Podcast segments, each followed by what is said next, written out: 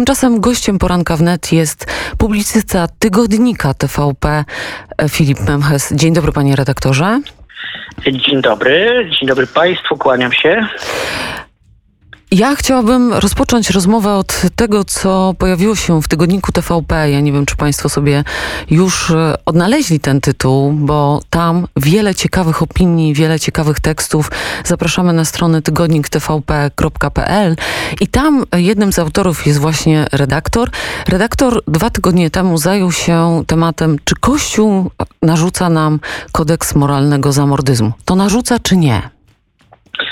E, oczywiście nie narzuca. E, jest takie przekonanie, e, które, które mm, jest formułowane. Ono nie jest też niczym oryginalnym. Ta opinia, która od wiele setek lat można próbować szukać tutaj źródeł e, w e, oświeceniu, e, ale generalnie jest ta opinia, że narzuca pewien właśnie kodeks moralny, że tak naprawdę nie daje ludziom możliwości wolnego wyboru, co jest oczywiście w tym sensie nieprawdą, że nauczanie Kościoła jakby opiera się na takim przekonaniu, że człowiek dobro i zło wybiera, prawda, zgodnie mm. ze swoim sumieniem. Natomiast podstawowy problem, podstawowy spór, z którym mamy do czynienia, to jest to, czy istnieje dobro i zło jako pewne wartości istnieją obiektywnie,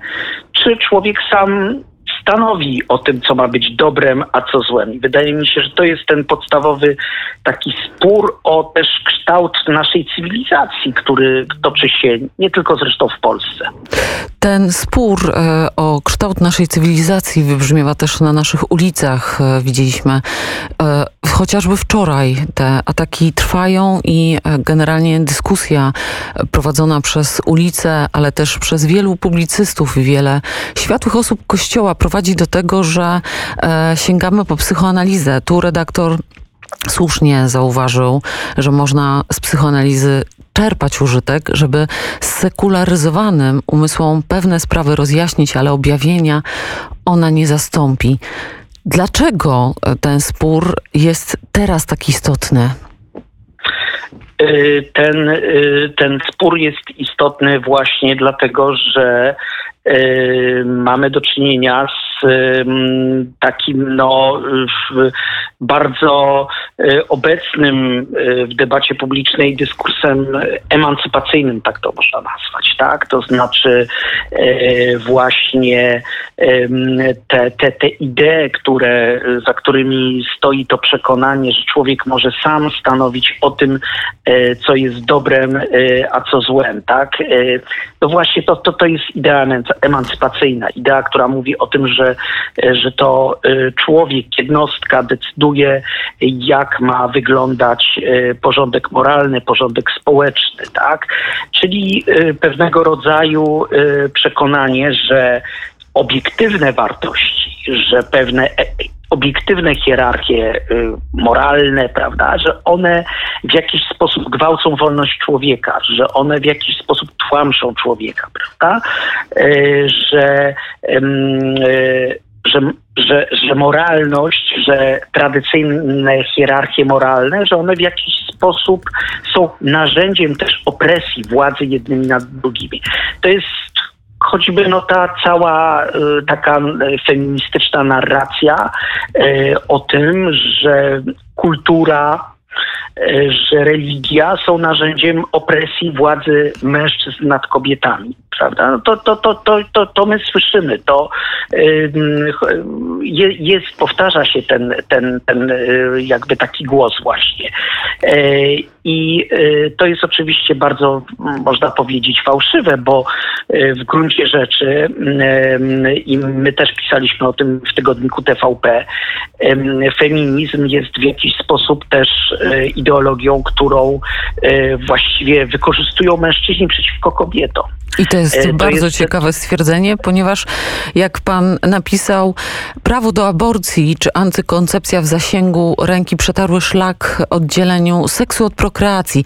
Dało narzędzie mężczyznom do, e, do e, mm, uprawiania seksu bez konsekwencji takim, takich jak chociażby ciąża. E, dokładnie, to znaczy tutaj warto powołać się na tak różnych y, autorów. Z jednej strony taki amerykański konserwatywny publicysta Dinesh de Souza, z drugiej strony bardzo znany francuski prozaik Michel Houellebecq, który konserwatystą bynajmniej nie jest, który wywodzi się jakby z takiego kręgu hipisowskiego.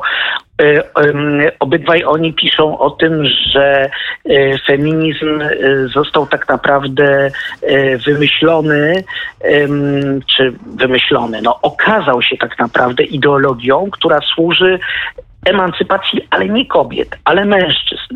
To Mężczyźni dzięki um, właśnie antykoncepcji, dzięki aborcji, um, można powiedzieć, zaczęli żyć w sposób nieodpowiedzialny, bo, ponieważ przestali być odpowiedzialni za rodzinę, za, za, y, za swoje potomstwo, można tak powiedzieć, tak? No bo w momencie, kiedy istnieją sposoby na to, żeby, y, żeby właściwie, no, mówiąc wprost, dzieci nie rodziły się z, ze współżycia, prawda? Prawda, no to yy, nie istnieje jakby problem odpowiedzialności mężczyzny za relacje z kobietą. Tak to, tak to można w uproszczeniu yy, powiedzieć. W związku z tym kobieta z kolei, która, yy, dla której macierzyństwo przestaje odgrywać jakąś rolę, przestaje być ważne, która się przede wszystkim realizuje jako, nie wiem, no, w swoim życiu zawodowym, robi karierę, prawda?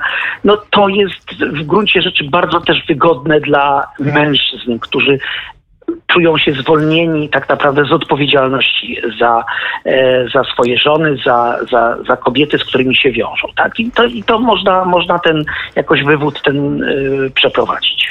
Tymczasem, e, tymczasem wczorajszy protest był porównywany często przez komentatorów jako, e, znaczy podczas tego protestu obecna władza była porównywana do e, hunty jaruzelskiego. Jak pan by to skomentował? No, to jest oczywiście e, porównanie kuriozalne. Mieliśmy e, zresztą też bardzo dużo takich głosów e, w mediach społecznościowych, na Twitterze, że to jest po prostu urąganie pamięci ofiar stanu wojennego ale no, mamy do czynienia z takimi, e, można powiedzieć, e, zabiegami retorycznymi, gdzie e, nielubianych polityków, prawda, porównuje się do polityków, którzy stanowią uosobienie zła. I można powiedzieć, że to się robi takie y, trochę już w tej chwili banalne, prawda? Znaczy porównuje się, no wczoraj była akurat rocznica wprowadzenia stanu wojennego, więc było bardzo wygodnie pójść w tą narrację, prawda, że, że, że 13 grudnia 1981, 13 grudnia 2020.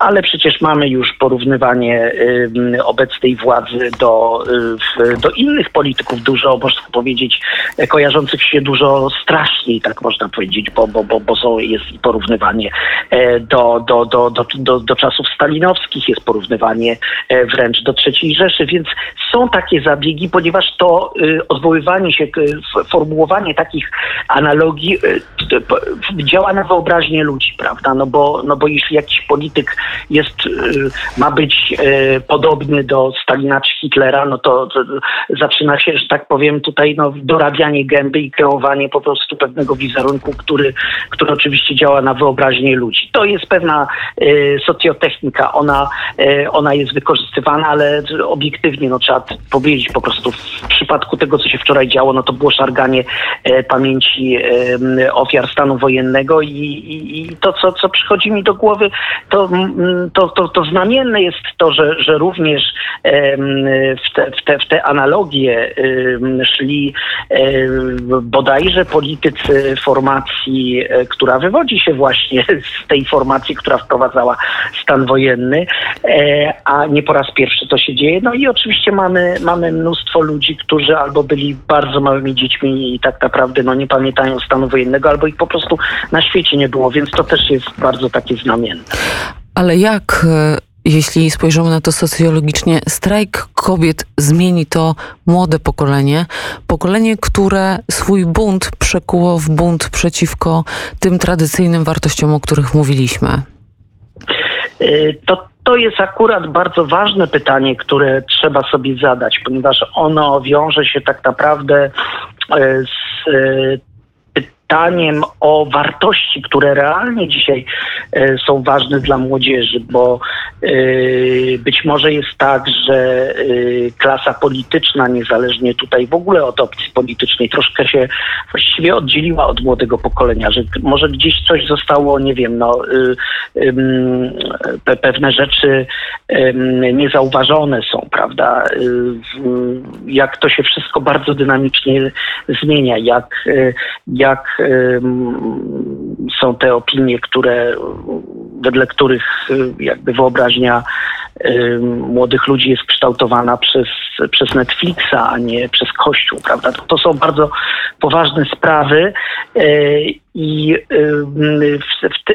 jest pytanie o wpływ strajku kobiet jest o tyle istotne i zarazem ciekawe, ponieważ no, strajk kobiet bardzo redukuje pewne problemy, tak? Znaczy to, jest, to są tylko pewne hasła, bardzo prymitywne hasła.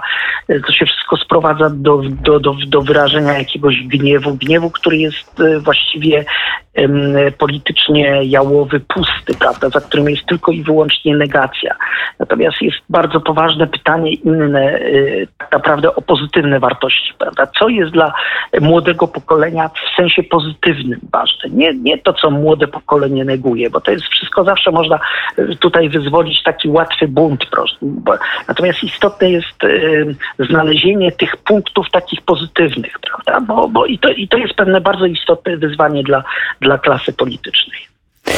I to wyzwanie będziemy śledzić. Mamy nadzieję, że klasa polityczna to wyzwanie też przyjmie i zobaczy, co niesie ze sobą ulica. To dziękuję. Wszystkiego dobrego. Filip Memches, Bardzo publicysta dziękuję. tygodnika TVP. Jeśli Państwo chcą więcej, odsyłamy Państwa do strony tygodnika TVP. Wszystkiego dobrego, panie redaktorze. Dziękuję. Wszystkiego dobrego również dla Państwa. Dobrego dnia. Dziękuję. A tymczasem e, ja mam przed sobą e, wielką księgę przyjaciół Radia Wnet. To przeczytam jeden wpis, który odnalazłam. Radio Wnet to jedyna rozgłośnia, której mogę słuchać bezpiecznie dla organizmu. Życzę błogosławieństwa i nadawania cały dzień. Pani chyba Elżbieta Kuman. To my też życzymy Państwu bezpiecznego słuchania dla organizmu. Tymczasem dla Państwa kolejny e, utwór wybrany na ten poranek Igor Herbut Miłość.